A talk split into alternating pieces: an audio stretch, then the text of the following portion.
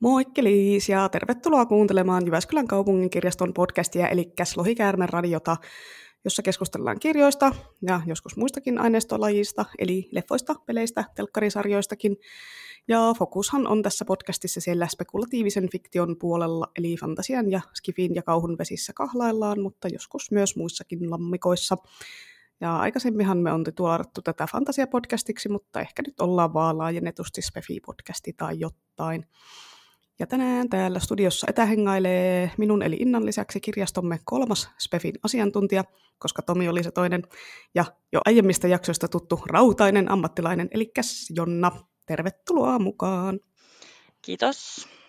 Ennen oli miehet rautaa, nykyään kirjastolaiset. Haluatko muuten kertoa kuulijoille jotain tässä itsestäsi vai mennäänkö suoraan asiaan? Öö, Jonna tässä moi. Mä tota, vihaan esittelykierroksia. Nonni, eli siinä tulikin oikeastaan kaikki tarvittava tieto Jonnasta. Eli mennäänpä sitten päivän epistolaan. Ja tänään me ajateltiin tehdä vanhasta jaksosta uusinta jakso, koska tätähän me suunniteltiin Tomin kanssa aiemmin lähes joka jaksossa, mutta ei saatu aikaiseksi. Mutta nytten tulee sitten vihdoin monen kuulijan kauan ja hartaasti odottama vihajakso osa kaksi. Eli jonnakin pääsee nyt sitten vihdoin vihailemaan, eikö ole? Mahtavaa! On, ihanaa. Joo, viime vihajaksostahan on vierähtänyt noin kaksi vuotta, eli tässähän on kertynyt taas kaikkea luokatonta luettavaa oikein urakalla. Ja no, ehkä viha voi olla pikkusen liian vahva sana kuvailemaan tätä koko jakson sisältöä, mutta me nyt räntätään tässä jaksossa niistä ei niin hyvistä lukukokemuksista ja muistakin ärsytyksen aiheista spekulatiivisen fiktion saralla ja myös muiden kirjallisuuden lajityyppien, koska itse ainakin aion poiketa tuonne maailman kirjallisuuden klassikoiden puolelle. Mutta ensin puhutaan toivottavasti hyvistä kirjoista, eli niistä, mitä on tässä viime aikoina luettu. Eli mitä luet nyt, osio? Anna mennä, Jonna. Öö, mä just luin ton Marjorie Liun ja Sana Takedan Monstres-sarjakuvan kuudennen osan. Se oli aika virhe lukea ilman, että tota virkisti muistia niillä edellisillä osilla, koska siis tässä tapahtui taas niin paljon, että ei mennyt mitenkään muistaa mistä puhutaan ja mitä on mennyt ja kuka oli kuollut ja näin poispäin. Ja sitten vielä kaiken lisäksi jäi cliffhangeri ja sitten seuraavaa osaa pitää ilmeisesti ottaa vuosi. Mutta tota, niin, niin, pitäisi siis tosiaan niin kuin odotella varmaan, että koko sarja ilmaantuu, mutta katsotaan nyt sitten. Tämä on tosi tämmöistä tuhtia ja eeppistä tavaraa. Jostain syystä meillä se on luokiteltu skifiksi, mä just huomasin, mutta siis high fantasyä, siis se on semmoisella kauhuelementeillä.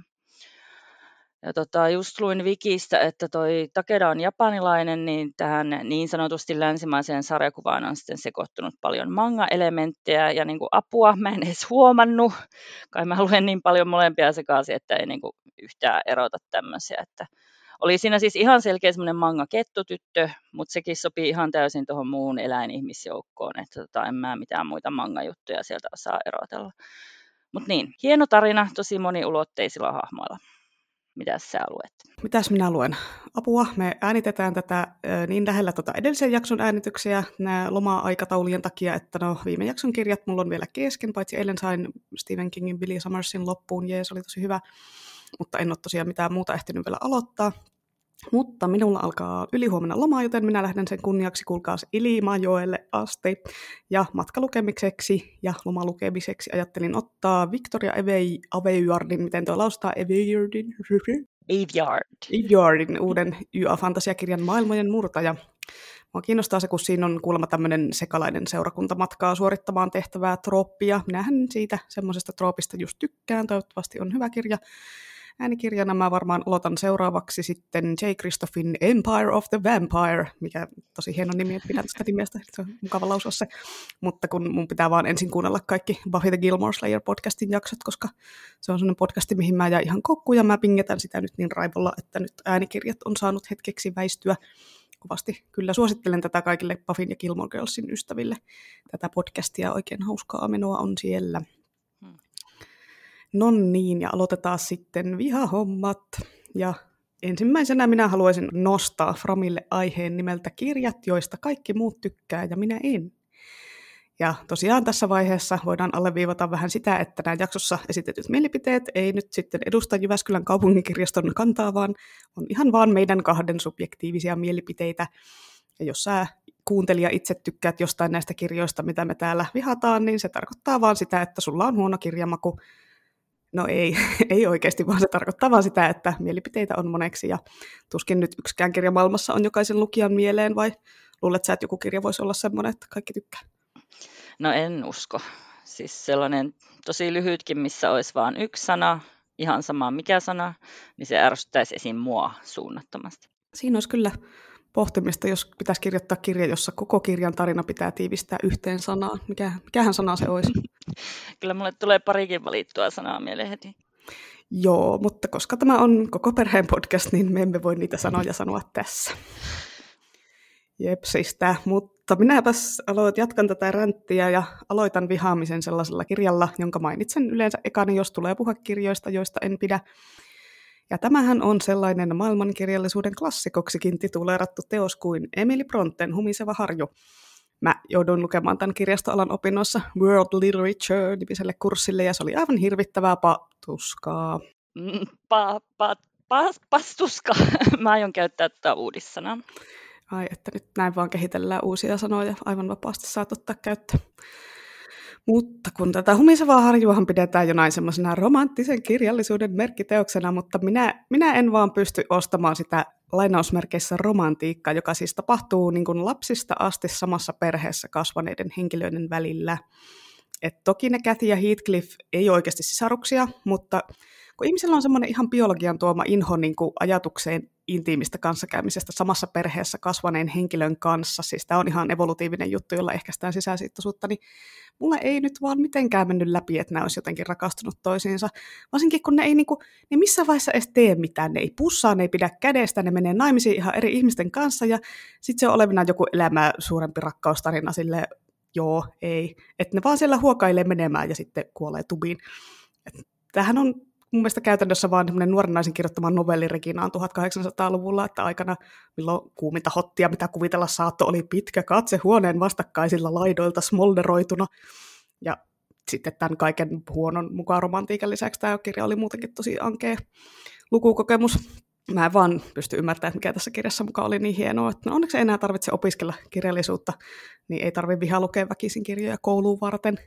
Voin ehkä tässä vaiheessa nimittäin uskaltaa paljastaa, että luettiin samalla kurssilla Charles Dickensin suuria odotuksia, ja se oli myös niin puistettavan kuivaa tekstiä, että mä katsoin netistä muutamat kirjallisuusanalyysit siitä, ja tein sitten sen perusteella sen kirjaan liittyvän kirjoitustehtävän, ja katso, kun tuli hyvä arvosana, ja kurssi meni läpi, että näin.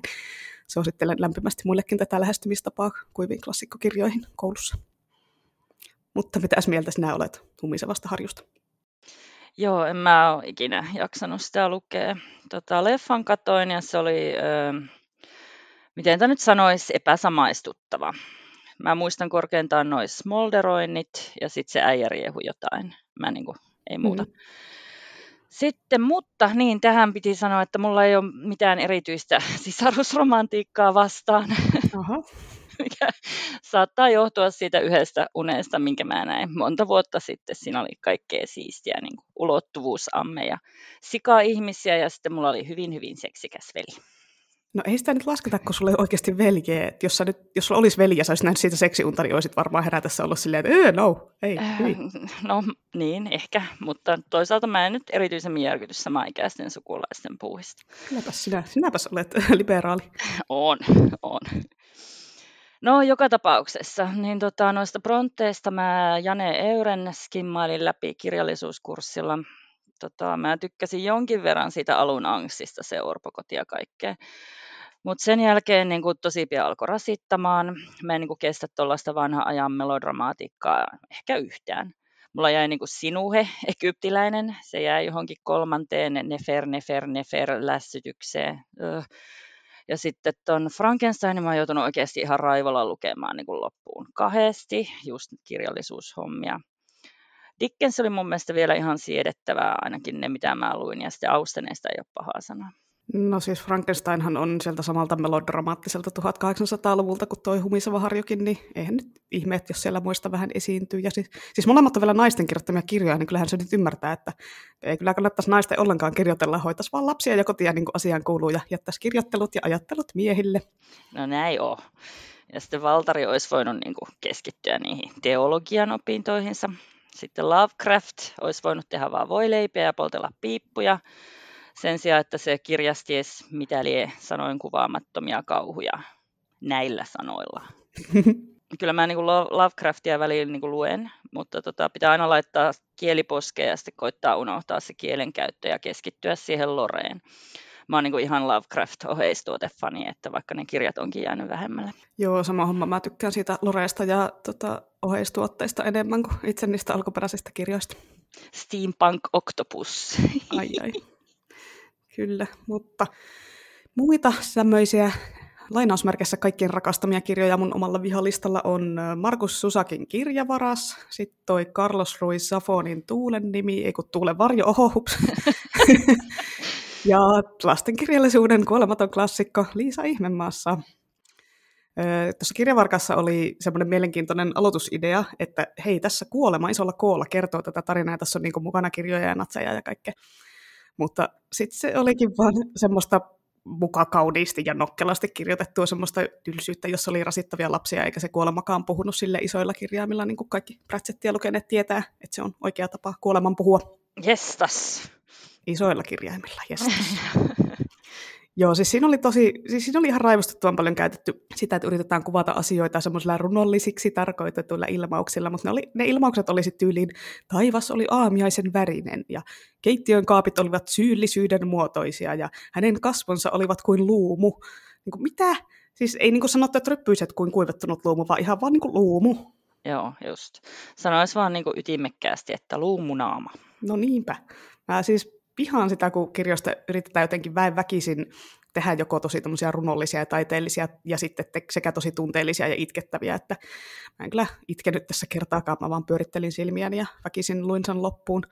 Tosin onneksi sain sentään luettua sen loppuun, koska toi tuulenvarjo sitten jäi muuta kesken, kun se oli niin ärsyttävä se kirjoitustyyli, ja koko kirjagramma oli yhdessä kohtaa silleen, että oh, kirjoista kertova kirja, tämä tuulenvarjo on parasta sitten valmiiksi leikatun leivän, ja olin silleen, että okei, no testataan tätä, ja mä, mä vaan sitä ainut kirjoista kertova kirja, mitä oikeasti tarvitaan maailmassa, on Michael Endin tarina vailla loppua, ja sillä siisti.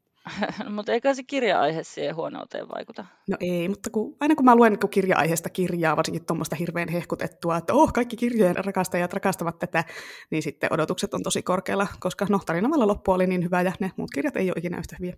No, ok. Joo, tuollaiset niin kummalliset kielikuvat toimii tosi hyvin, jos ne on niin kuin ymmärrettäviä ja kontekstiin sopivia. Mutta jos niistä tosiaan tulee se viba, että tässä nyt vaan hifistellään, niin sitten se alkaa heti ärsyttää. Eikä niitä kuulu koko ajan viljellä pää, pääväsyy siinä kuunnellessa tai lukiessa. Öö, hyvistä tuollaisista mä muistan edelleen tota Leena Kroonin aamukuvauksen. Tuo Daturan päähenkilö herää ja miettii, että näin raskaita unia kääpiöistä ja pyyttön käärmeistä mä jotenkin pystyin ihan täysin samaistumaan siihen se aamufiiliksi, eikä sitä tarvinnut sillä mitenkään tuon enempää selittää. Joo, semmoinen käärmeiden yö on kyllä semmoinen asia, mitä ei ehkä tarvitse tarvi selittää. Niin, no raskaat unet on mun mielestä ihan hyvä terve. Jos olisi nähnyt luumuisia unia, niin ei, ei, ei toimi. Heräisi ihan luumunaamana. Ai kauheata. Mulla on noista nykyajan rakastetuimmista kirjailijoista Paulo Coelho, se silmiä muljottava tapaus. Se on niin kuin ärsyttävästi kuin lapselle kirjoitettua jaarittelua. Siinä ei ole mitään jännää eikä uutta. Joo, no Coelho on ehkä vähän liian easy maali, että tota, se on niin hirveätä tuupanderia, että ehkä, ehkä ei lähetä tässä jaksossa edes puhumaan Paulo Coelhosta. Ja palatakseni tuohon Liisaan ihmemaassa vielä, niin ja muihin Louis Carrollin kirjoihin, niin siis mä vihaan sitä sen takia, että mä en voi sietää nonsenseja, siis niin kuin en yhtään. Että kaiken maailman tämmöiset hölpönpölpön keksityt sanat on mulle niin kuin ihan myrkkyä, että joskus kirjastoala opinnoissa jollain kurssilla käsiteltiin lastenkirjoja ja Liisaa ihmemaassa, ja siis mä jouduin lukemaan sitä, että siellä tunnilla ääneen just semmoisen oikein älyttömän hirvittävän runokohdan vielä, missä ei ollut niin kuin yhtään normaalia sanaa. Mä en ole ikinä ollut koulutehtävä edessä niin ahdistunut. Ei mä voinut niin kuin sanoa sille opettajalle, että en mä voi lukea tätä ääneen, kun mä niin kuin ällöttää tämä niin paljon tämä teksti. Hyi, puistuttaa vieläkin. No, no okei, ehkä mä ymmärrän tuon ääneen lukemisen, mutta Liisa Ihmemaassa on ihan paras. Ja sitten mulle tuli heti mieleen tämä, että Twas Brillig and the smithy toves did gyre and gimble in the wave. Mä muistan tuon aina ulkoa, kun se on niin älyttömän hyvä. Yh, puistettaa meroskin. No okei, okay, no toi on sun mielipide ja sä saat pitää sen, kunhan nyt et enää altista mua sille kirjalle enää koskaan, varsinkaan suomeksi. Siis englanniksi tämä nyt ei ollut niin kauheata, mutta suomeksi oli ihan hirvittävä. Hyvä, mä voin sen lopunkin sulle sitten joskus siterata. Joo, tota. Älä pidättele hengitystä sitä odotellessa. No joo. Tota, niin, klassikko Skifistä Frankensteinin lisäksi mä, tota, no, mä luin niitä tosi paljon silloin teininä ja mä vähän väsyin niihin aika raskaisia puiseviin, mutta eniten mä vihaan tota Brian Aldissin Hellikonian kevättä. Se, niin kuin, se kirja vaan tuntui koostuvan pelkästään puuduttavista kevään merkeistä ja sitten niistä vuohi-ihmisistä, jotka mun mielestä äity koko ajan parittelemaan. No, jos sen nimi on Hellikonian kevät, niin kai siinä pitää olla kevään merkkejä, että kuvailtiinko siinä vaan loputtomiin, kun räystää tippuu ja linnut laulaa ja aurinko paistaa. Ja... No ei, toi kuulostaa paljon enempi pailo, pailo, pa, pa, Pailo Koelholta. pa- Paulo Kohelo, no niin, joo. Paulo Kohelo, joo, joo. aivan, no niin. joo, en tosi tiedä, miten paljon sen Kohelon kirjassa on parittelevia vuohia, tuskin hirveästi ainakaan kaikessa en ole lukenut kuin yhden, niin en, Joo, no, niin no se on enempi aldismaista, mutta en mäkään lukenut kuin enempi, tai siis kuin yhden aldissin, niin tota, voi olla vähän yksipuolinen mielikuva. Siinä oli vielä siis sellainen kuitenkin pitkät vuodenajat asetelma niin kuin paljon ennen Game of Thronesia, se olisi voinut olla mielenkiintoista, mutta no eipä ollut. En ole siis pystynyt lukemaan sitä enempää tämän kevätvuohen takia. Kevätvuohi, siinäpä olisi hyvä nimi jollekin kirjalle. No, taivaan vuohi laulaa on aina parempi. Tämä voisi olla ehkä joku Laila Hirvisaaren kirja, joku missä palataan rintamalta keväällä ja jotain, en tiedä. Siterasin itseäni teininä. No joo. Mulla oli tuohon aikaan vielä se hölmöperiaate, että jokainen kirja luetaan loppuun, mikä on aloitettu. Se varmaan teki tästä Skifin lukemisesta niin raskasta silloin.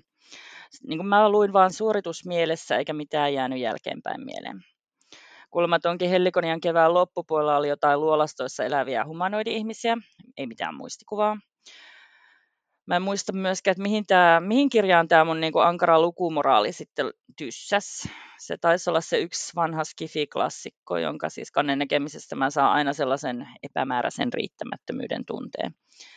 Se oli niitä Kasarin skifi-kirjoja jollain sinertävällä kannella, jossa oli jotkut paksut jalat. Siis se on onneksi siirretty nyt tosi hyvään piiloon. Mä enää löyä sitä kirjaa. Kävi oikein varastosta etsimässä. Jos joku kuuntelija tunnistaa, niin voi kertoa, että mikä se oli, missä on paksut jalat kannessa. Joo, paksut jalat. Kirjaa en ole koskaan lukenut, mutta se, aina se pelkkä kansi oli niin tutun näköinen, että se inhotti mua. Että se on varmaan lojunut mun keskeeräisten kirjojen kasassa kotona niin kuin vuosia muutenkin ihan höperö ajatus, että niin kuin jos erehtyy lukemaan jostain kirjasta 14 sivua vaikka, niin sitten se on pakko lukea loppuun, vaikka siinä menisi viisi vuotta. Kaikkeen sitä niin kuin obsessoituu. No viisi vuotta on vielä ihan inhimillinen aika, elää huoli.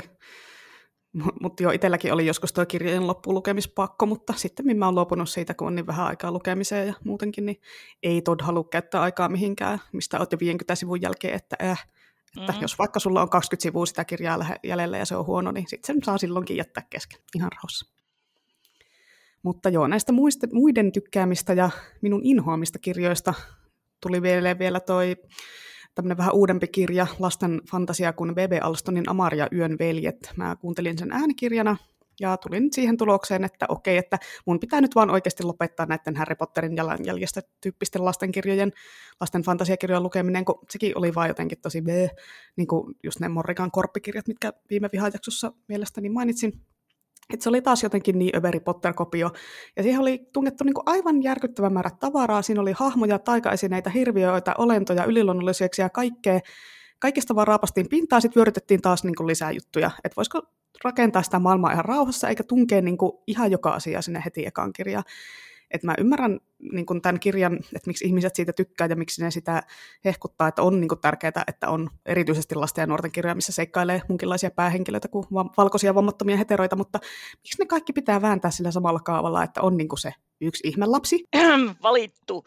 Mm, joka on siis aluksi joku luuseri altavastaaja, mutta sitten siitä tuleekin sankari, joka pelastaa kaiken, että niin hohoja, että voisiko keksiä vaikka jotain uutta kulmaa näihin, vaikka siis tiedän, että lastenkirjoihin voi tunkea ne kaikki samat aiheet uusiksi, kun uusia lapsia tulee koko ajan, jolle se valittu trooppi onkin sitten ihan uusinta uutta, kun ei ole vielä altistunut koko fantasiakirjallisuuden kaadonille kuusivuotiaana, vaikka olisi kyllä pitänyt jo ihme sivistämättömiä kakaroita. No, no, mutta jos niin 6V lukee vaikka 30 kirjaa vuodessa, niin se on kyllä jo seitsemänvuotiaana ihan tylsistynyt noin. Totta. Sitten voi seitsemänvuotiaana lopettaa jonkun ankeen spefin lukemisen ja siirtyä klassikoiden ja keltaisten kirjaston pariin. No niin, oho, tuli taas pieni keltainen kirjasto dissaus. Hyvät pahoitteluni kaikille tämän sarjan ystäville. Ei me oikeasti olla niin hirveitä keltaisen kirjaston vihaajia. Minä vaan itse en tykkää sen tyyppisistä kirjoista, niin tulee sitten aina vähän dissattu. Joo.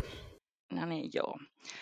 Kaikki Messias slash valittu tyyliset juonen käänteet välittömästi ärsyttää muakin.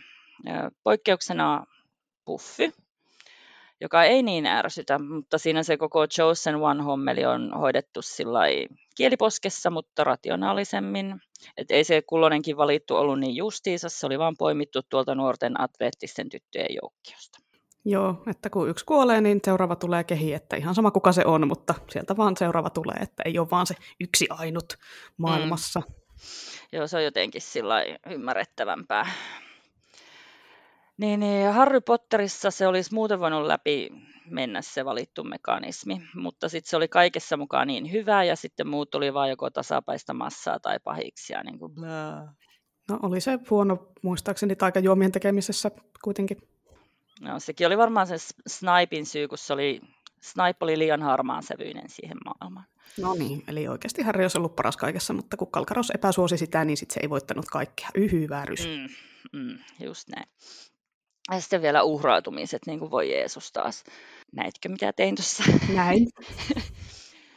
niin, se Harry Potterin ennustusmekanismi, sehän vaati jonkun uhraamaan henkensä sen edestä, jolloin siitä tuli mukaan immuuni sille kaljupäälle. Jaha.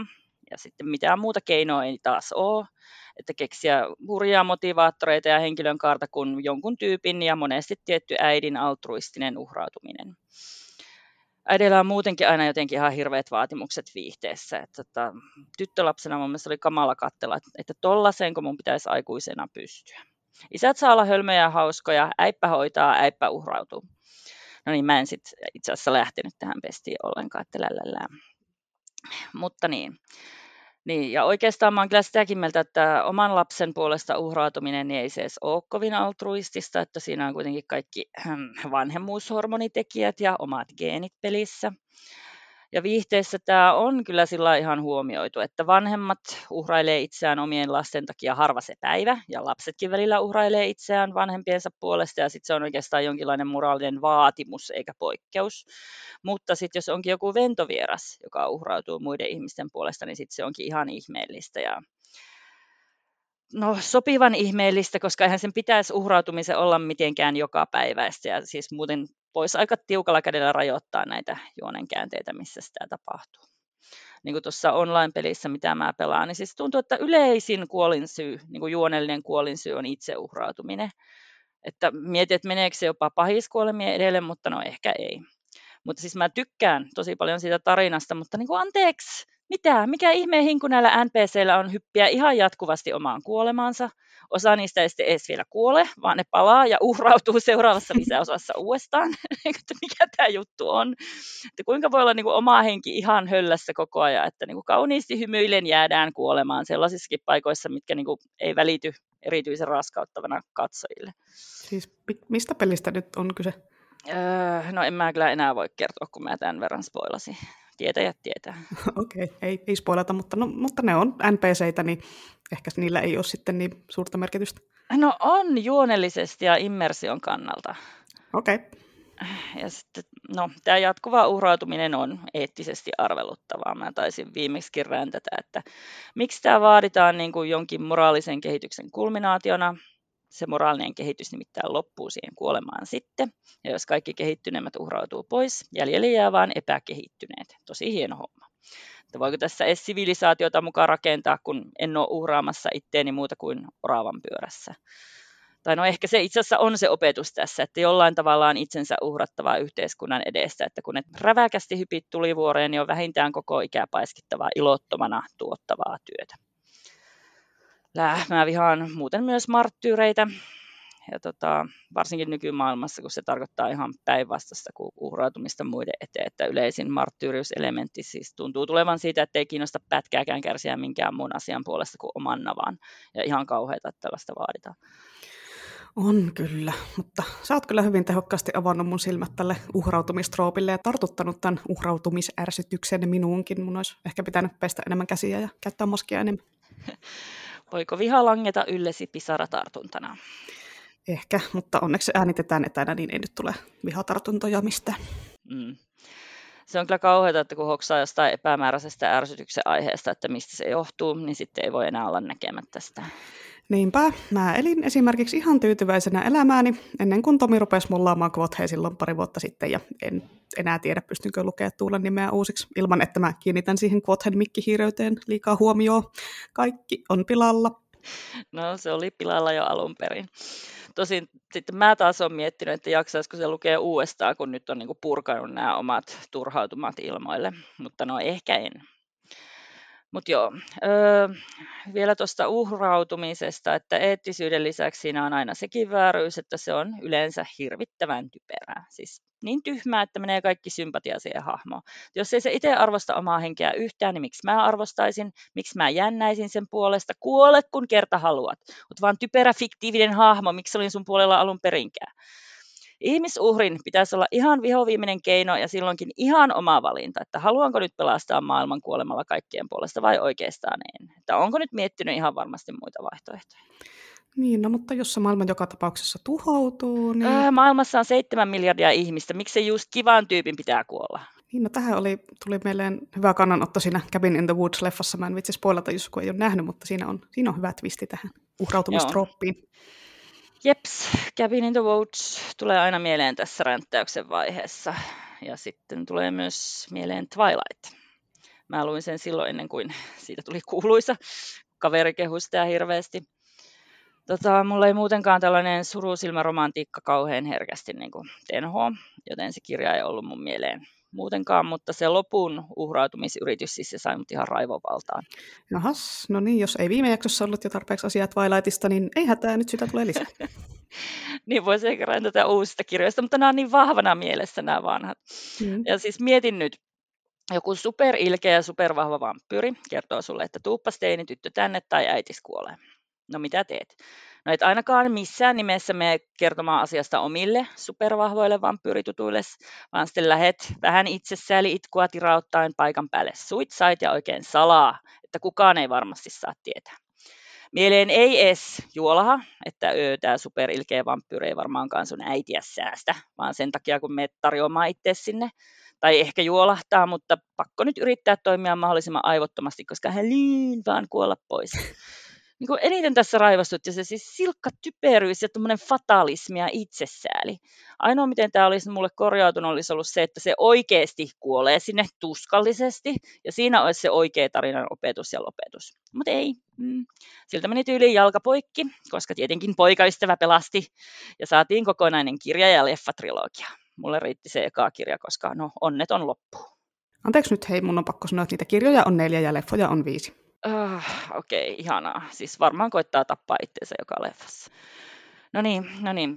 Tämä Quattri Quinti, siljonologia, siis se on tietenkin herättänyt tunteita ja keskustelua joka paikassa ja on, on välillä ihan mielenkiinnolla niin kuin päätynyt seuraamaan niitä, koska itse, itse vihaan. Ja sitä on halveksittu ja haukuttu tosi paljon ja on sitten puolusteltukin. Mä en ole yhtään varma, että nielenkö mä puolustukseksi sen, että kun tämä on tyttöjen suosiossa, niin sen takia se saa niin paljon kuraa niskaan, koska niin kuin, hei, onhan nämä vähän ongelmallisia juttuja. Naispäähenkilö on täysin saamaton vanhemman tyypin pakkomielteisen stalkeroinnin kohde, jolla on itsetuhoisia taipumuksia. Joo, no mä voisin kahden leffan katsomisen perusteella sanoa, että kyllä siinä tarinassa on sen verran ongelmallisuuksia, että ei se kuran kaatamisen syy voi olla pelkästään se, että no niin, nyt dissataan asia, josta nuoret tytöt tykkää, koska eihän se nyt voi olla hyvää, koska siis kyllähän nyt nuorten tyttöjenkin hehkuttamat asiat voi olla ihan köppäsiä ihan samalla tavalla kuin muutkin. Niin, ehkä niitä ei vaan sitten dissata ihan yhtä raivolla, mutta tota, mm. joo. Mutta ja luultavasti tämä siis juontaa juurensa ihan meidän köppäisestä romantiikka- ja viihdekulttuurista, että Esitä vaikeasti tavoiteltavaa, jos olet nainen. Stalkkaa, jahtaa loputtomiin, jos olet mies. Kinastellaan kaikesta, se on tosi seksikästä, ei keskustella. Ja sitten suhteen loppuhuipennus, niin se tapahtuu siellä peiton alla seksin muodossa ja sen jälkeen on happy ever after. Paitsi jos harrastat liian pian seksiä ja oot nainen, kuolet tuskallisesti. Mä väliin oikeasti ihmettelen, että niin kuin, äh, miten ihmiset edes onnistuu pariutumaan normaalisti. Vai onko sekin joku myytti ja ihmiset pariutuu kaikesta typeryydestä huolimatta. Siltä välillä tuntuu.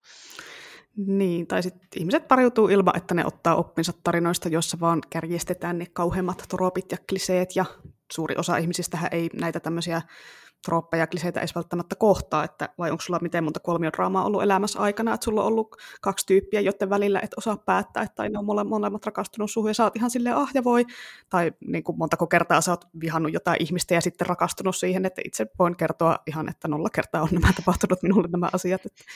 No joo, totta. Enkä mä ole vielä kuollut tuskallisesti. Vielä. Vielä ehdit.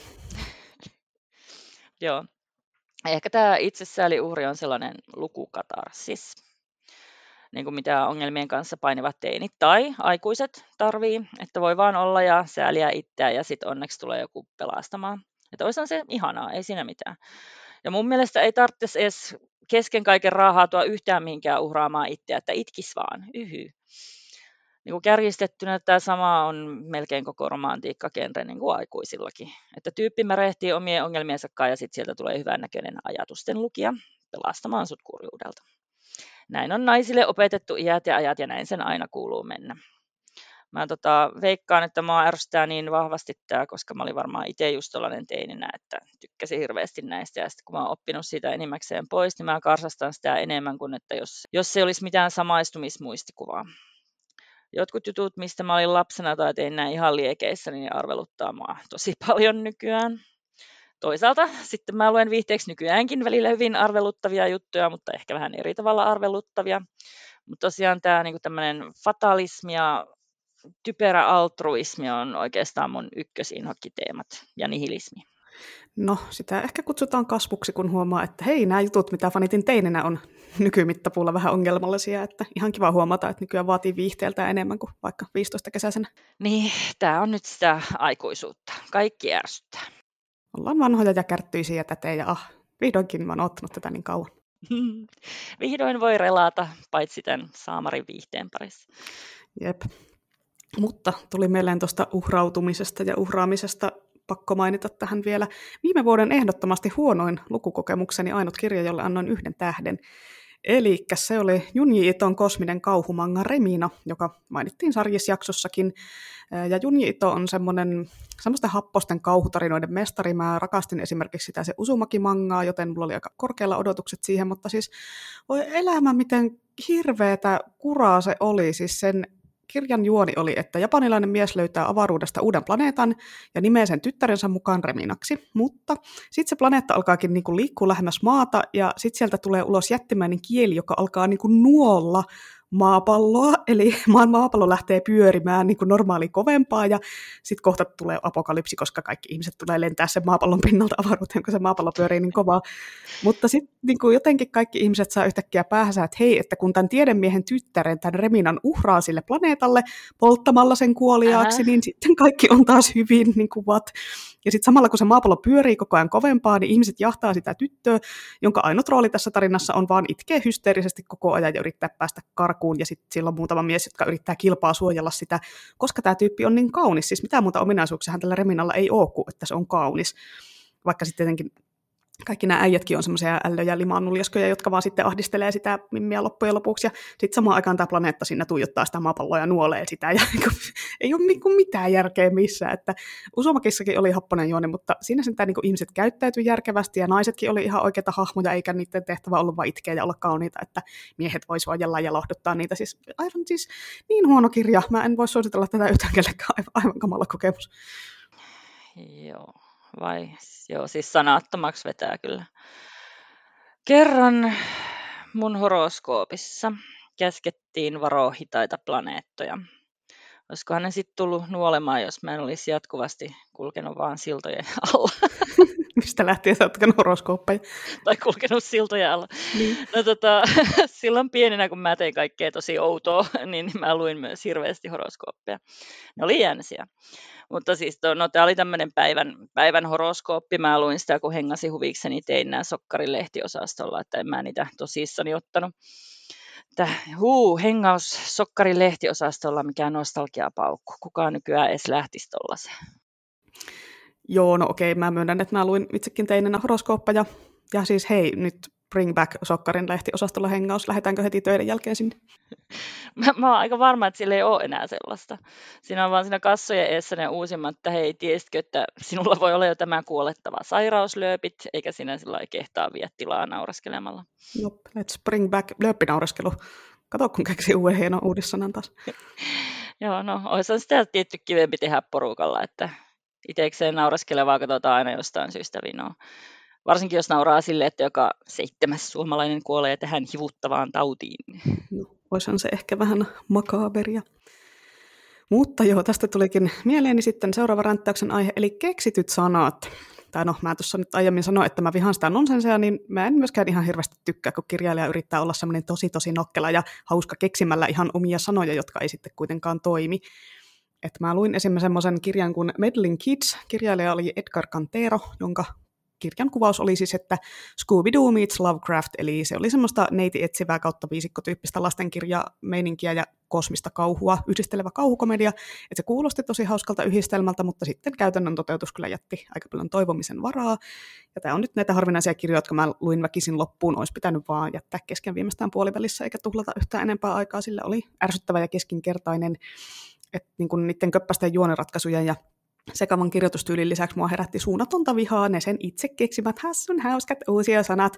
Siinä on esimerkiksi yksi hahmo, joka tragedy chuckled, eli ilmeisesti hihitteli jossain traagisessa yhteydessä, ja sitten toinen triviate, eli ilmeisesti kertoo jonkun triviatiedon, mutta myös, joku myös siellä howl wretched, eli ilmeisesti vihdoin tiedämme, mitä huuto-oksennus on englanniksi, en mä tiedä. Uhuhu, joo. Et joo, siis en ole mitenkään kielellä leikittelyä vastaan, mutta nämä oli niin kuin jotenkin tosi epäluontevia, väkisin väännettyjä. Blah. Huuto blah. joo, ei ollut tämä Buffy uusiosanatasoa, nämä, nämä sanat. Joo, Buffin Blerk on parasta. Viskinaama. Blah. blah. blah. Joo. Vaikea kirjoittaa tuo blah. Se on. Niin, viimeisessä me mietittiin, että miten se kirjoitetaan. niin. Mutta joo, kuulostaa siis todella pastuskalta mua tota, hyvin usein ahistaa myös suomennokset. Tota, nimien suomennokset, paikkojen suomennokset, urg. Onko urg suomennettuna urg? urg. niin. Joskus ne onnistuu, mutta liikaa liikaa. Ja siis mä oon aina tosi varovainen, että millaista fantsua alan lukemaan suomennettuna, koska yhtäkkiä takaa vasemmalta hyökkää joku persikkaposki mä tämänkin takia aina sisäisesti irvistä, jos mä joudun suosittelemaan suomenkielistä pratsettia, että eihän se siis suomennos mistään hirvittävimmistä päästä ole, mutta on se nyt vaan niin paljon paremman kuulonen alkuperäiskielellä. Persikkaposki, joo, joo kyllä. Joo, ja siis toi on monesti riski kyllä käännetyssä fansossa, mutta onneksi nyt Suomessa on vielä ainakin sen verran laadukasta kääntämistä, että ei nyt ihan mennä siitä, mistä aita on matali ja käännetä kaikkea vaan sanasta sanaan.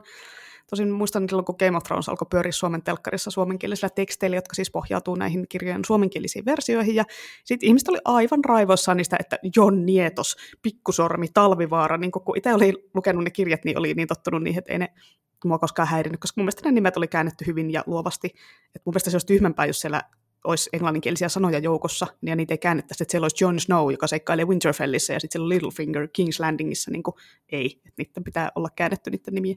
Eh, no joo, oli ne ihan ok, mutta kyllä niitä alussa vierasti siinä. Joo, no jos Robin Hobbin kirjasta tehdään joskus sarja, niin varmaan tulee sama huutoitko sitten, kun siellä on mukana hahmoja nimeltä Totuus ja Valta ja Mielenmaltti. Apua, eihän tämmöinen käy.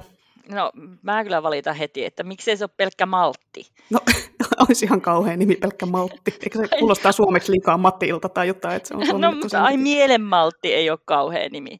Miten, miten se olisi? Hei mieltsukka, tuus täällä käväseen. Totuudella on asiaa. no hyvä, että kenenkään hahmon nimi on asia, että olisi tosi sekava. tai Jouko paitsi itse asiassa joukonimisiä hahmoja kyllä varmaan on olemassa. Mm. Joo, tämä Asia-niminen hahmo olisi varmaan sieltä Keraavan muinaisesta valtakunnasta kotoisi. No niin, joo, Jonnet ei muista, mennäänpä eteenpäin.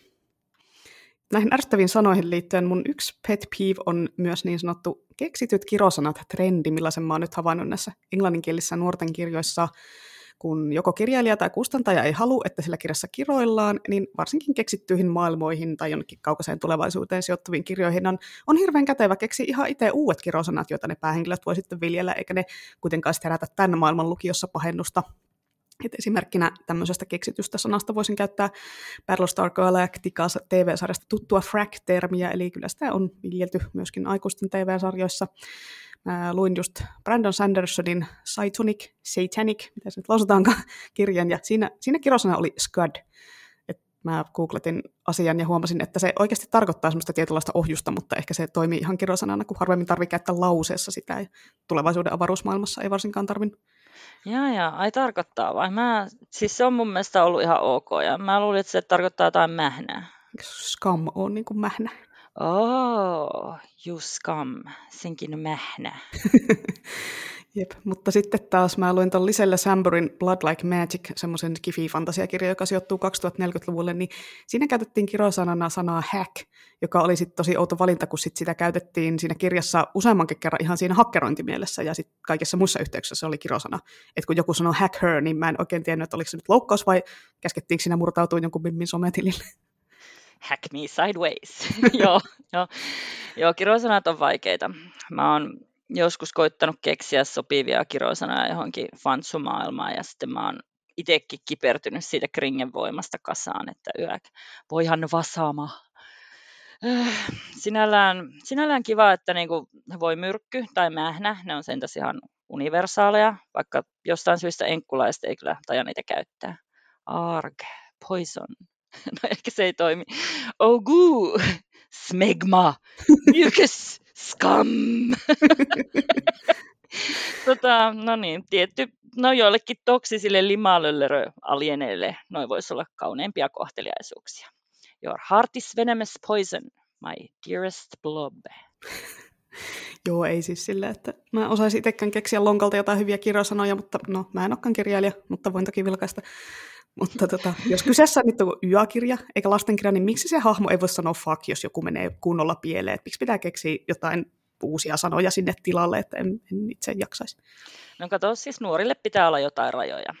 Ja se raja vedetään näihin kirosanoihin, että tyhmä saat olla ja mennä tekemään itsareita mihin lie vampyyreihin, mutta koita nyt siivota suus tai ainakin tavata kirosanassinkin nolo vitka. Näin, ihan viittasit tuolla. Tietää, tietää. kielellisesti mä taas vihaan noita tajunnanvirtateoksia, siis joku James Joyce jää ikuisesti multa hyllyyn, ja sitten mä kans vihaan tota Saramagon loputon pulina kirjoitustyyliä ilman mitään kunnon välimerkkejä, mä en kestä ollenkaan. Ja sitten varsinkin ilettää foneettisesti kirjoitetut kirjat. Mä en niin pysty, vaikka onkin Banks-fani, niin en ikinä pysty lukemaan Fearsome Engineä, Noin se kai lausutaan, tuo foneettinen kirjoitustyyli. Siis osa siitä on ilmeisesti kirjoitettu niin kuin se mukaan lausutaan. Ja sitten kun se on vielä englanniksi, niin pitäisi ensin miettiä, että miten nuo sanahirviöt lausutaan enkuksi. Eli varmaan ääneen lukea sitä ja sitten siitä vielä tulkita suomeksi, että mikä tämä nyt olisi. Ja mä en myöskään lämpene murrekielellä kirjoitetulle, että nämä on mun mielestä vaan ihan liian vaikeita. Kuulostaa kyllä ihan hirveältä. Fear, fearsome engine, eli fearsome en, ending, ending, mikä? tota, siis mä oon ajatellut, että se on pelottava moottori. Miksi? En tiedä. Ehkä se on epäkunnossa. Niin, no joo, vähän vaikea voisi olla lukea teksti, jos ei tunnista sanoja. Mä ajattelin, että se on ending eikä engine, mutta mm. joo, ehkä jätetään tämä, tämäkin hylly. Mm. Mutta hei, nyt asiakasta, asiakasta, asiakasta kyllä, asiasta kukkaruukkuu. Mulla on tässä nyt sulle tämmöinen arvoitus. Mä kerron sulle yhden kirjan tapahtumia ja sun tehtävän arvata, että mikä kirja tämä on. Eli tässä kirjassa on 12-vuotiaista koostuva kaveriporukka, jotka asuu pikkukaupungissa. Siinä porukassa on yksi tyyppi, joka kertoo vitsejä ja imitoi. Ja sitten siinä on yksi punatukkainen tyttö, jonka isä pahoinpitelee sitä. Mm, joo, tiedän. Sitten siinä on kolme vanhempaa poikaa, jotka kiusaa niitä, ja sitten nämä jengit päätyy jossain vaiheessa kirjaan viskottoisia kivillä. Ja tarina hyppää välillä 26 vuotta ajassa eteenpäin, kun nämä päähenkilöt selvittelee niitä lapsuudesta alkanutta mysteeriä, joka nostaa jälleen päätään, paitsi se ei selvittely, joka veti kylpyammassa ranteensa auki. Arvaatko, no niin, no, mikä kirja? no siis tietenkin se, se kirjailija tuli jo ekasta lauseesta mieleen. Niin, no, mutta tämä ei ole Stephen Kingin se. Jaha. vaan semmoinen kirja, johon jostain ihmeen syystä ripattiin demonipellejä lukuun ottamatta suunnilleen kaikki asiat siitä, eli C.J. Tudorin jännityskirja The Chalk Man, eli suomeksi Liituukko. Mä haksahin siihen, kun kannessa oli joku vuoden pelottavin kirja, mainostarra, ja niitä tarroja muuten vihaan myös, varsinkin jos ne on printattu siihen kanteen, eikä niitä saa edes irti. Mutta täysin huijausta oli tämä tarra, sillä mua pelotti lukiessa nolla kertaa, ja en mä, mä en niin päässyt yli siitä, että miten paljon siihen oli ripattu Kingin kirjoista elementtejä, että joku yksittäinen nimi tai asia voi olla ihan vaan hauska viittaus, että semmoinen homage niin toiselle kirjailijalle, mutta siinä vaiheessa, kun aivan törkeästi ripataan toisen kirjan juoni, niin mulla menee kuppinurin, että mä vihasin tätä aivan suunnattomasti. Ei jatkoon. Mä en tule ikinä lukea tältä kirjailijalta yhtään mitään, koska mä, mä, mä loukkaannuin niin syvästi tästä. Joo, no onhan, siis onhan tuo aika järkyttävää. Niin kuin, ihme nimikin sillä tyypillä vaikuttaa joltain nimimerkiltä. No se on vissiin ihan se oikea nimi, mutta siis tämä kirjailija on kyllä avoimesti myöntänyt, että sen suurin kirjailija ja vaikuttaja on juurikin King, mutta onko siltä nyt sitten pakko ripata kaikki jutut siihen kirjaan, että voisiko se nyt laittaa vaikka kirjahahmolle sinisen chambray-paidan, niin siinä on jo ihan riittävä intertekstuaalinen viittaus. Moni on kehunut tuota liituukkoa, mutta mulla se herätti vaan pelkkiä pettymyksen ja vihan tunteita. Mä, mä en nyt kyllä itse asiassa tajunnut chambray-paitaa ollenkaan. No sun kannattaisi lukea enemmän Kingiä, niin sä ymmärtäisit. Ai enemmän. Mun mielestä on kyllä aika epäreilu vaatimus. Niitähän tulee jatkuvasti lisää. Mm, no, mutta jos sä haluat ymmärtää että viittauksen, niin ei muu auta. Mä kyllä googletan tämän jakson jälkeen. Lälälä. Niin, eli sit sä ymmärrät sen silleen pintapuolisesti, mutta et semmoisella syvällisemmällä tasolla kato ollenkaan. Joo, joo, joo, joo. Mä laitan päälle punaisen Star Trek-pajan ja hyppään tulivuoreen. Näin se on tehtävä. Mutta viimeksi puhuttiin Tomin kanssa inhokkihahmoista, ja Spefi ja erityisesti fantasiakirjallisuuden troopeista, mitkä ei ole niin meidän mieleen, niin mä taisin mun omat räntätä jo silloin, joten nyt annan vuoron sinulle.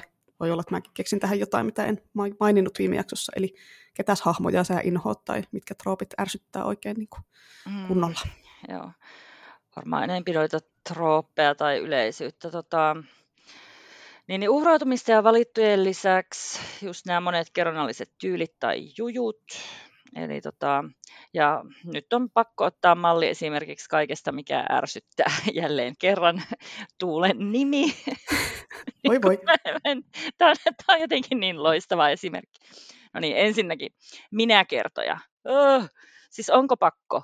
Mä yleensä haluan tietää, mitä universaalisti tapahtuu, enkä mä jaksa yhden ainoan tyypin näkökulmaa. No, ellei siis niitä päähenkilöitä on monta, ja sitten ne kertoo kaikki niin kuin, asiat omista erilaisista vinkkeleistä. Se on tosi kivaa mun mielestä. Toiseksi, se alun juonipaljastus, jossa niin kuin kaikki on maailmassa pilalla ja se päähenkilö on jonkinlainen elävä legenda. Ja sitten hypätäänkin heti sata vuotta taaksepäin johonkin sen päähenkilön siis vaippavuosiin. Ja sitten kun sen tietää, että tästä tulee vähintäänkin 3000 sivun trilogia, niin, jonka loppu tässä just kerrottiin, niin onpa justiinsa, joo, kyllä. Että kuka yllätyskammonen on niin keksinyt ylipäätään tällaisen tyylin. Luokse jotain turvallisuuden tunnetta.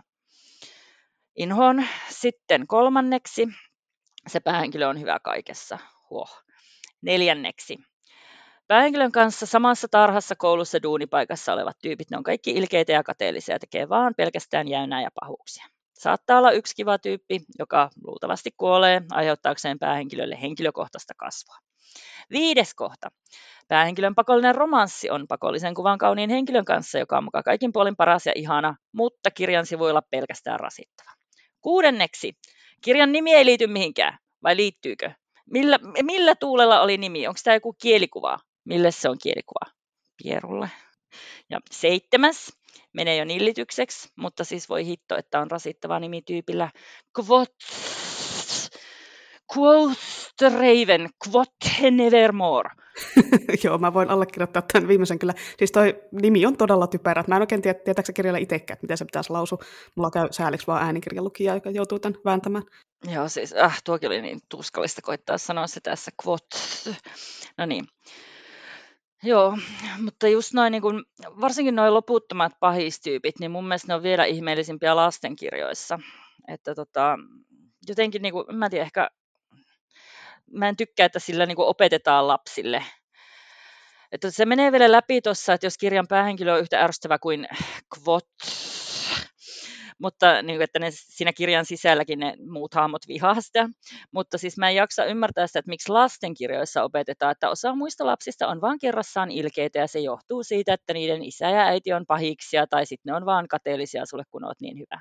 Niin kuin siis oikeasti vai onko tämä joku tarpeellinen varoitus lapsille, että koulussa tuut tapaamaan tyyppejä, joiden kanssa et tuu toimeen, ja koska kenenkään teidän otsalohko ei ole vielä kehittynyt, niin kukaan teistä ei välttämättä ihan asiallisesti käyttäydy. Mutta sitten toisaalta mikä selittää sen, että niin kun aikuisten leffoissa ja kirjoissa ja joskus ihan oikeassakin elämässä ihan työpaikallakin tulee tällaisia aikuisia vastaan, niillä on jo otsalohkot. Ja siis saanko mä nyt sitten näiden opetusten perusteella suhtautua niihin sille, että hei, Mutsis oli varmaan evil, kun sua teki, ja oot vaan kateellinen. Opin tämän pottereista. Lelleri ookkus. No ehkä lapset vaan oikeasti on niin kauheita, että kun ainakin miettii omia alaa- ja yläkouluaikoja, niin olihan siellä aina se yksi Malfoy-tyyppinen ihmishirviö, vaikka sen muiden kiusaamisen perustelut ei ollut ehkä vanhemmilta lähtöisin. Mutta ehkä lastenkirjoihin pitää saada niitä, ja sitten paha sai palkkansa. Ei kannattaisi olla ilkeä tyyppisiä lopetuksia tai jotain. No niin kuin, siis ai miten, että ne ilkeät lapset nöyryytetään vai kuoleeko ne?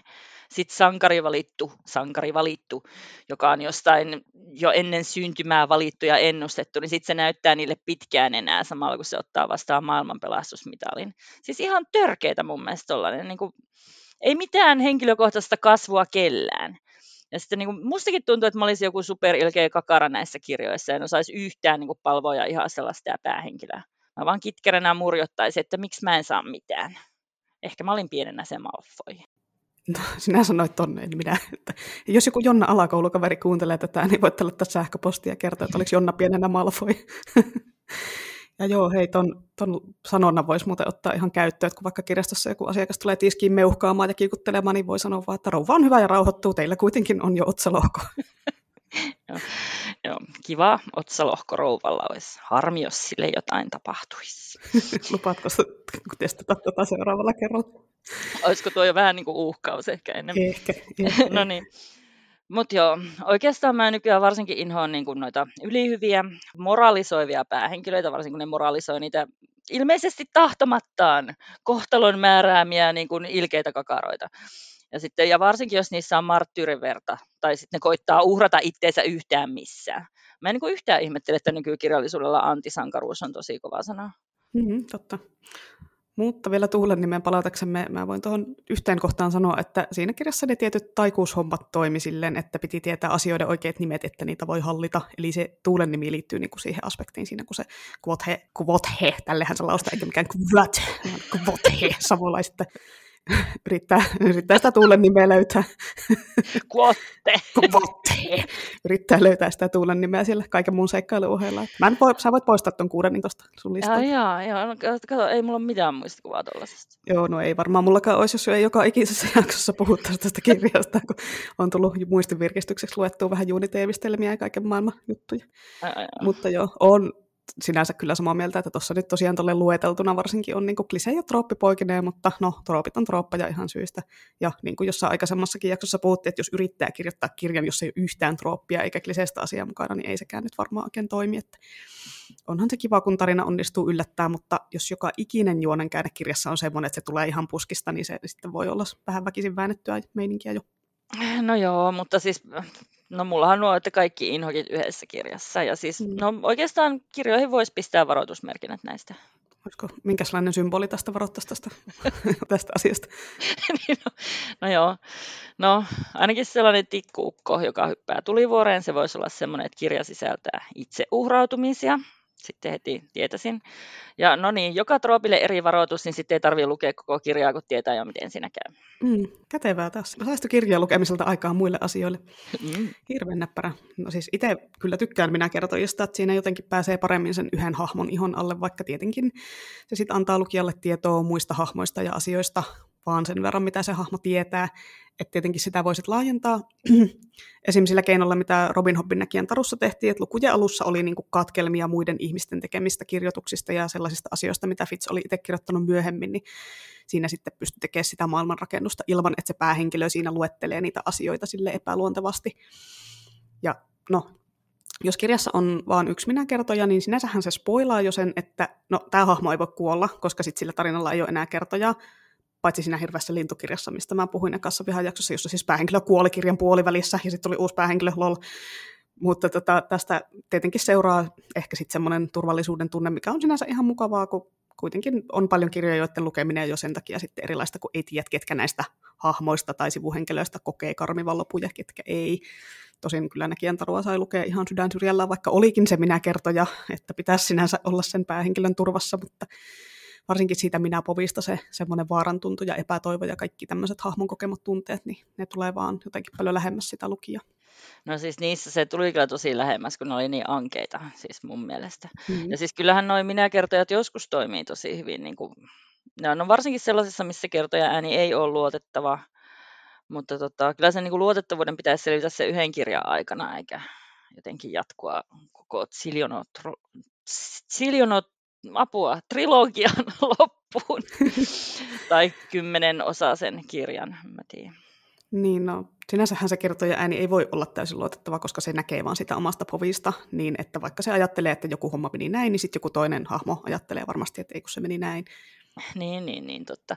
Mutta siis onhan niissäkin asteeroja, että jotkut minä kertojat on siinä kirjan sisäisessä maailmassa ihan luotettavia, jotkut ei, sitten jotkut ei tajua mistään mitään, jotkut tajuaa paljon enemmän kuin fyysisesti olisi mahdollista, ja sitten jotkut on vaan sairaan ärsyttäviä ja ne voisi käyttää kiinni patterin papiljoteista. No, Fitzuljas näkijä kyllä käy näihin kaikkiin kohtiin, sekin on kyllä todella typerä ja ärsyttävä usein, mutta ei se nyt ihan semmoiselle kvothe-levelille taida nousta. Paitsi muuten tuon nimen perusteella. No, mikä siinä nyt, olisiko nyt Fitzuljas väliviivalla parempi kavereille FU? no, mutta sitten se pitäisi suomentaa joksikin HV-näkijäksi, mikä Henri Vantera. Vitsi, HV-näkijä. Siinä on taas mulle seuraava D&D one shotti hahmo kyllä. Ai kauhean. No, mutta kun sinä olet nyt päässyt ränttäämään, niin minäpäs ränttään seuraavaksi asiasta, josta minä en viimeksi puhunut, vaikka olen kyllä varmasti monessa jaksossa tätä sivunut. Eli minun on alkanut varsinkin dekkareita lukiessa tosi paljon tympäsemään A, no se, että nuoret, nuorten kaunit, kaunita naisia käytetään niin kuin juonielementtinä niiden karmivia kuolemia, mutta sekin ärsyttää, kun naisia kuvaillaan ensisijaisesti vartaloidensa ja seksikkyytensä määrän tai sen puutteen kautta. Et esimerkkinä voisin käyttää vaikka Peter Jamesin ja Lars Keplerin kirjoja. Mä tykästyin jotain vuosia sitten Peter Jamesin siihen Roy Grace-sarjaan, mutta sitten olko rasittaa, kun siinä on ihan liikaa sitä, että niin naishahmojen ulkonäköä korostetaan tosi paljon, että siinä on vakiosivuhahmona joku kuolinsyytutkija, mikä onkaan, josta aina joka kerta kerrotaan, miten kaunis ja hauska ja näyttävä ja hyväkroppainen ja miesten päät kääntävä hän on. Vaikka se tulisi monta kertaa samassa kirjassa siihen kohtaukseen, niin aina sitä korostetaan, että miten kaunis nainen tämä onkaan, hoho. Ja, ja sitten siinä myös kommentoitiin joka ikinen kerta yhden naispoliisin vähintään kerran per kirja tapahtuvaa suklaansyöntiä vähän silleen, että no niin, nyt pitäisi vähän varoa linjoja, ai ai, miten tuolla nyt suklaata syödään, jotain muuta tuommoista vanha-aikaista ja typerää, niin kuin, että koko ajan sieltä rivien välistä kuulsi semmoinen, nämä nainen on sinkku, joka vaan syö suklaata eikä kelpaa miehelle, koska on syönyt liikaa suklaata. Niin kuin, voisiko nyt olla vielä vähän setämäisempi tapa kuvailla sitä hahmoa, että no, kyllä tätä kirjankirjoittaja on vanhempi sitä Joo. Ja siis mitä, siis syö kerran kirjassa suklaata vaan? Useamman kerran saattaa syödä suklaata aamupalaverissa, sillä on aina suklaata siinä, jota se syö, ja sitten Voi tämä päähenkilö on silleen... Siis saisi kyllä toi kirjailija syö itse enempi suklaata, niin saisi endorfiineja jostain muusta kuin naisten arvostelusta. Mm-hmm. Ja näissä Lars Keplerin kirjoissa oli myös tuommoista vastaavaa, että kun siinä on päähenkilönä, yhtenä päähenkilönä nuoria aivan lumoavan kauniiksi kuvattu naispuolinen poliisi, koska siis jos kirjan päähenkilö olisi vaan ihan tavallisen näköinen, niin eihän se nyt kävisi ollenkaan laatuun. Että se toinen pääosapoliisi voi näyttää vaikka perunalta, mutta ei silloin mitään väliä, koska tämä on mies. No, yhdessä sen sarjan kirjoista, en muista missä, Tämä lumoavan kaunis, kuuma naispoliisi Saaga saa keskellä yötä jonkun tosi kriittisen hälytyksen jonkun huippupoliitikon asunnolta ja sen pitää lähteä sinne saman tien. Ja siis sen pitää lähteä sinne ajamaan niin nopeasti moottoripyörällä, ettei se ehdi pukea vaatteita päälle. Paitsi tietenkin semmoisen supertiukan nahkaisen muotoja hivelevän moottoripyörähaalarin, mutta alusvaatteille ei ole aikaa koska siis menisi niiden pukemiseen nyt ainakin 30 sekuntia. niin sitten se ajelee sinne moottoripyörällä yöllä, tuuli nahkapukua hyväille kommandona ja sitten se hoitaa ne poliisihommat siellä kommandona ja näin edespäin. Ja kun mä luin sitä, en mä edes vaan niin silmät pyöri vaan kohti takaraivoa koko ajan, mä lukeminen loppu siihen paikkaan. Siis se oli niin älyttömän typerä, siis selkeästi kirjoitettu vaan hivelemään jonkun heteromieslukijan mielikuvitushaivenia. Oh, joo, joo. Tota, saako sellaisen nahkapuvun edes nätisti päälle kommandona ja pystyykö sillä edes tekemään mitään? Niin luulisin, että sen vetoketjun väliin vähintään jäisi jotain tärkeää niin kuin karvoja, siis meinaatko, että jollain superkuumalla mimmillä olisi jotain sellaisia? Niin joo, niin joo, joo. Iho kuin kiiltävintä alabasteria, check. Check. Ja siis kyllähän nyt kauniita hahmoja saa kirjoittaa ja seksikkäitä hahmoja, vaikka mitä en mä niin sitä, mutta se on vaan niin, kuin niin supertylsää kliseistä, jos ne seksikkäät on niissä dekkareissa aina naisia, ja sitten ne on kauniita semmoisilla hyvin normatiivisilla tavoilla, ei ole mitään varianssia, kaikki on vaan semmoisia missikroppasia, joilla on pitkät hiukset, virheitä, ihoa ja hampaat ja kaikki, ja hampaat ja kaikki, niiltä löytyy hampaat. Kyllä tässä on kaunis nainen, kun sillä on hampaat. No mutta joo, ja sitten vielä niin kuin, niiden muotoja ja muita niin kuin, tarkkaillaan semmoisen hyvin miehisen katseen läpi, ja tuntuu, että ne monet naiset on sillä tarinassa vaan sille miesten kommentoitavana ja kuolattavana ja flirttailemassa sille päähenkilöpoliisille, eikä niillä oikeasti mitään muuta tarkoitusta. Että toi Keplerin Joonalinna-sarjan se saaka nyt onneksi oli muuten ihan oikea hahmo, mutta kyllä mulla on vähän haravasta, että kaikki päähenkilönaiset on jotain supermallin näköisiä, että eikö ne voi olla ihan tavallisia talliaisia, kun ei nyt sitä kirjaa lukiessa tarvitse niitä ihmisiä katsella, niin voi se olla ihan vaan perusperäisjalkainen tavis, joka ei hiukset säihkyjä, joka syö suklaata. Niinpä, niin sitä kuvittelisi, että kun ratkaisee rikoksia, niin minä jaksa nyt häikäistyä tästä rikoksen ratkaisijasta. Mm. Ja niin kuin, eikö poliisilla kuulu olla rikospaikoilla vähintään niin kuin hiusverkko ja kaiken maailman maskit ja ihme semmoiset hush, wush, wush, tota, kangasuniformut, ettei se todistusaineista kontaminoidu. Hush, hush kangasuniformut, tai vitsi. Vaikka joku, jos oikein poliisi kuuntelee tätä, niin voiko kertoa, mitä ne on ne takit? Hush, hush. no niin, mutta joo. Ja sitten jos niin nämä oikeat poliisit menee pitkin rikollisen perässä, niin kellä on siinä aikaa katsella niin työkaverin säihkyviä hiuksia tai nahkaasuja? Ja luulisin, että se jos se häiritsee sitä duunia ja jos miespoliisit häikäistyy näin herkästi näistä duunikavereista, niin pitäisikö niiden oikeasti vaihtaa alaa johonkin vähemmän vaativaan sitten? Tai jos ne närkästyy ulkonäön puutteesta, niin sitten ne on kuitenkin jotain itse Simpsonien Donitsi-poliiseja sitten. Mm, joo, no tosin se nyt on ihan poliisisarja se, että kuolinsyytutkijat ja muut tyypit hiihtää siellä hiukset huolmuten DNAta levittelemässä rikospaikoille. Että ehkä jotkut muovitossat muistetaan joskus laittaa jalkaan, mutta ei se muuten ole niin justis. No niin, niinhän se on, totta, mutta äh, tämä on kirja eikä leffa tai sarja. Mm. Joo, joo, mäkin otan tähän vastapainoksi. Tota, mulle ekaan kirjaan jääneet noi, eli Griffithsin dekkarit. Siinä oli siis jotenkin ihme numero tehtiin siitä arkeologinaisesta, joka siis painoi muistaakseni kirjaa varmaan 80 kiloa ja oli selkeästi ylipainoinen. Huo, jo, huohottikin mennessään, koska no se huono kunto nyt johtuu vaan näistä liikakiloista. Ja sitten sit sen pituutta ei edes mainittu, ainakaan mun mielestä senttimetreiden, että mitä jos se olikin metri 90 pitkä, niin sitten 80 olisi sen ihannepaino, mutta ei se vissiin ollut kai tämä on joku maaginen luku, että kun harvat naiset on 190 senttisiä, niin, niin kun kerrotaan, että se painaa 80 kiloa, niin sitten se on ihan varmasti ylipainoa. Onko sitä ylipainoa 30 kiloa vai 5 kiloa, sillä ei ole väliä, koska 80 kiloa on aivan varmasti liikaa ja kaikki tietää tämän. Niin kuin tota, lukiessa mä varmaan lähentelin itse tota maagista 80, niin kieltämättä jäi miettimään, että tolleenko mä nyt sitten katsotaan ja arvioidaan, kun mä töihin menen. Vai kuuluisiko mun ihan itse tätä koko ajan miettiä? No nytkin sä mietit sitä. Lakkaa, lakkaa miettimästä nyt. No, ajatuksia herättävää kirjallisuutta. Mm. No niin, no joka tapauksessa tästä ihmeellisestä vaivasta huolimatta niin tämä päähenkilönainen niin saattoi kuitenkin jopa hieman kiinnostaa keski-ikäistä poliisimiestä, jonka painoa ei muistaakseni kerrottu ollenkaan. Sitten sen naisen painoa kyllä päiviteltiin se itsensä tekemänä ja muiden. Että niin kuin mikä on tämä ihmeellinen maailma, jossa 80-kiloinen nainen voi elää ja tehdä töitä arkeologina? Siis onko se edes jotenkin fyysinen ammatti? Eikö poliisiammattikin ole fyysinen? Silti monet rikosetsivät on ylipainoisia. Siitä huolimatta ne pystyy jotenkuten kävelemään ovesta ulos ja käymään töissä normaalisti ilman, että tarvii tuijottaa. No miehethän pystyy vaikka mihin, vaikka olisi minkä kokoinen, toisin kuin naiset. No on ne epeleitä joo. Ja siis varmaan on jo ihan kivoja kirjoja, mutta en mä niin kuin jaksanut ton takia niitä sitten enempää lukea. Tuli mieleen, että ensi kirjassa sillä on varmaan bulimia, noiden kommenttien takia, tai sitten mahdollisesti se laihtuu, tai sitten se tulee sinuiksi omaan ylipainonsa kanssa, mutta ei mua kiinnosta. Mm, niin, no tämä oli mulla just äsken vähän pointtina, että jos kirjoitetaan muu kuin niin sanotusti normaalipainoinen hahmo, niin miksi sitä pitää korostaa koko ajan, että joko se päähenkilö tuskailee sitä omaa ulkonäköään tai sitten muut kommentoi tai kuittailee, että onko päähenkilön kirjassa oltava niin kuin lainausmerkeissä kaunis tai sitten sen on niin kuin koko ajan pyrittävä siihen, myös jossain dekkarissa, missä ehkä tärkeämpää on kuitenkin se murhan selvittäminen tai joku muu, eikä se, että onko päähenkilöllä vatsamakkaroita voi ei, tai muu tämmöinen asia, mikä ei istu tämmöiseen NS-perinteiseen kauneusihanteeseen, tai sitten se päähenkilö jotenkin tosi rohkea ja urhea, kun se siitä epätimmistä kropastaa huolimatta vaikka pukeutuu paljastavasti. Ohoho. Niin, niin, siis mä olin aika kummissani tästä, mutta kaikki tosiaan sopii kuvaa, jos toi sun hypoteesi on oikea. Että rikoskirjallisuudessakin naisten on oltava kauniita luonnollisesti, jos ne ei ole, niiden on jatkuvasti pyrittävä siihen samalla kun ratkaisevat rikoksia ja jättää esimerkiksi syömättä suklaata julkisesti, koska sehän nyt ei ole aikuisen naisen käytöstä. Naisen pitää aina pyrkiä ihannepainoonsa, ei edes normaalipainoon, vaan ihannepainoon, joka on badam tsih, aina ja ikuisesti alle 80 kiloa. Jos nainen ei ole kaunis, se on sen määrittävä outous, joka tekee siitä persoonallisuuden. No niinpä.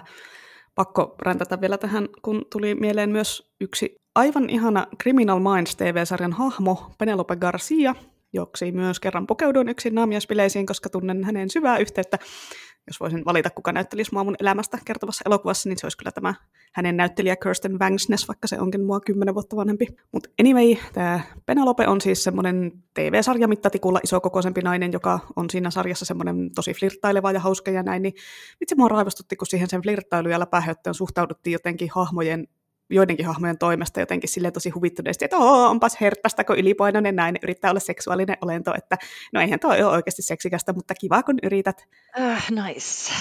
Että niin kuin, mitä ihmettä, että miksi tämän hahmon käytökseen suhtaudutaan eri tavalla kuin johonkin konventionaalisesti kauniin naisen tekemisiin, koska siis minkä näköiset miehet vaan voi heittää TV-sarjassa vaikka millaista läppää, mutta sitten kun sen tekee vähän eksentrisempi nainen, niin sit sitä jotenkin tarvitse ottaa tosissaan ettäkö läskit ihmiset haluaisi niinku mukaan harrastaa seksiä. Mm. Ja siis vielä jonkun lainausmerkeissä normaalipainoisen, ehkä jopa kuuman jäbän kanssa. Eihän, siis, eihän semmoinen sovi edes vihjata. Tämä on kuitenkin poliisisarja.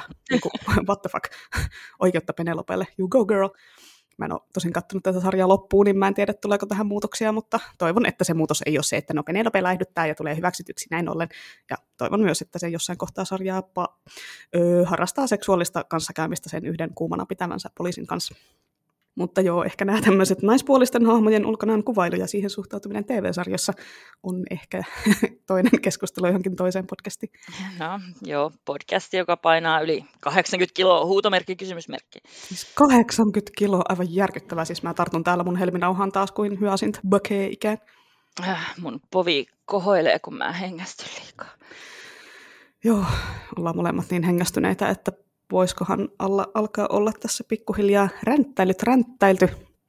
Voitaisiin vaikka suositusten ja vitsipalstan kautta siirtyä jakson lopetusta kohti, vai oliko sulla vielä jotain räntättävää? Öö, ei ole, tota, paitsi ehkä, no joo, en mä tässä hirveästi ränttää. Mä suosittelen tota, alussa mainittua Monstressia, sarjakuvaa piirretty järjettömän kauniisti se maailma on ihan huippuluokkaa. Hahmot on kaikista eläinpiirteistään tai hirviömäisyydestään huolimatta hyvin älykkäitä ja todentuntuisia.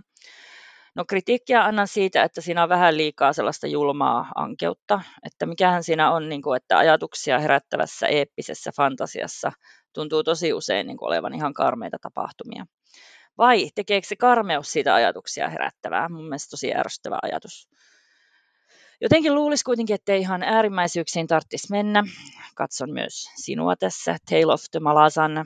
Mä taisin tota Erikssonin supereeppistä sarjaa suositella joskus mun ihan ekassa jaksossa, ja nyt se tuli tästä Monstressista mieleen. Mutta todella hyvä, mutta ankeusvaroitus.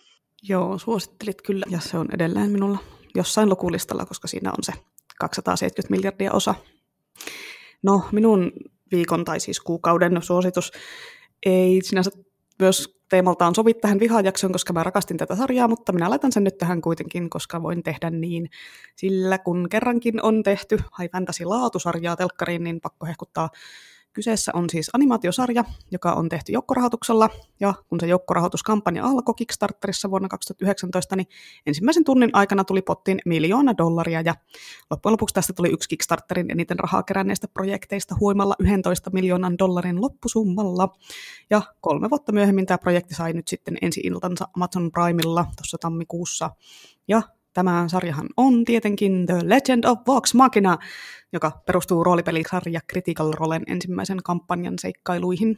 Tämä sarja kertoo siis Vox Machina-nimisen sekalaisen seikkailijajoukon sekoiluista ja sankariteoista. Siellä on mukana bardia ja barbaaria, rokue, druidia, lohikäärmeitä, nekromansereita, taikuutta, taisteluita, kaikkea muuta tämmöistä perinteistä fantasiaroolipeleihin kuuluvaa menoa hyystettynä suurella määrällä huumoria, väkivaltaa ja kiroilua, eli uh. ei ole tosiaankaan mikään lasten piirretty ensimmäistä kolme jaksoa haki vielä ehkä vähän sitä suuntaa. Siinä esiteltiin hahmoja ja koko sitä meininkiä, ja siinä oli ehkä mun makuun pikkusen liikaa pieruhuumoria, mutta sitten kolmosjakson lopussa se itse iso juoni alkaa, ja sitten se olikin ihan parasta menoa alusta loppuun asti. Oikeasti huhu, en, en tosiaan kyllä malta odottaa, että se toinen kausi alkaa, jäi semmoiseen hyvään kohtaan, melkeinpä cliffhangerin, että menkää ja katsokaa. Tässä ei tarvitse tietää Critical Roleista eikä D&Dstä eikä roolipeleistä yhtään mitään, mutta voin varoittaa, että tämän katsottajan voi käydä niin, että sitten nämä kaikki kolme asiaa alkavatkin kiinnostaa. Minä ehkä haluaisin tehdä Critical Roleista ihan oman Lohvariradion erikoisjakson, mutta se olisi varmaan pidettävä yksin puheluna tai niin pyydettävä joku toinen kriteeri vieraaksi. Tosin mullakin nyt on vielä katsomatta sekä ykkös- että kakkoskamppiksesta osaa, että ehkä sitten kun nämä on katsottu, niin toteutan tämän. Ai ehkä... sanotaanko noita krittereiksi, noita critical role Joo, me olemme krittereitä. Joo, aika kiva. Jeps. Sitten minulla on täällä sinulle vitsi. Ai että. Oi että. Tiedätkö sinä, mä naurattaa etukäteen itse, kun vähän, vähän väsynyt olotus. Tiedätkö sinä, kuka on Suomen iskelmä taivaan pelätyin hirviö? Tiedän, mutta mikä on sun mielestä? Jari Godsillan pää. Mitä? Kuka se sun mielestä sitten on? Onko se no, Danny? No ei kun Tommi Läntinen tietenkin. no se on nyt Jari Kotsillan pää. Okei, okay, selvä. Onko, onko nyt vihattu tarpeeksi? Mulla kyllä jäi... Saanko vihata tota vitsiä? No niin, se, se, se sinulle suotako. Mulla kyllä jäi vielä muutama asia vihaamatta, mutta tästä no, tuli niin pitkä niitä. jakso, että Joo, niin tuli taas. myöhemmäksi. Joo. Ehkä kahden vuoden päästä tulee vihajakso osa kolme, jos luetaan tarpeeksi huoneja kirjoja siihen mennessä. Jepsistä. Kiitoksia jälleen kaikille kuulijoille. Menkää seurailemaan meitä Instagramissa. Ja siellä voi laitella myös yksityisviestillä palautetta ja kommentteja ja vaikka puilkavitsejä. Mulla alkaa nimittäin vitsivarasto ehtyä. Niin jos haluatte oman vitsinne Ei yhtään huomaisi. Ei. Ei ole huomannut, tässä monta kuukautta on niin alko, alkanut vähenee, niin. Mutta joo, jos haluatte oman vitsinne ilmoille, niin voitte lähetellä niitä. Otan veto-oikeuden niiden julkaisemiseen, mutta kuitenkin. Ja niitä voi lähetellä myös sähköpostilla osoitteeseen lohikaarmeradio.gmail.com. Elikkäs joo, ei kun hyvää kevään jatkoa kaikille. Ensi kertaan. Pitäkää miekat terävinä. Hei hei. Hei hei.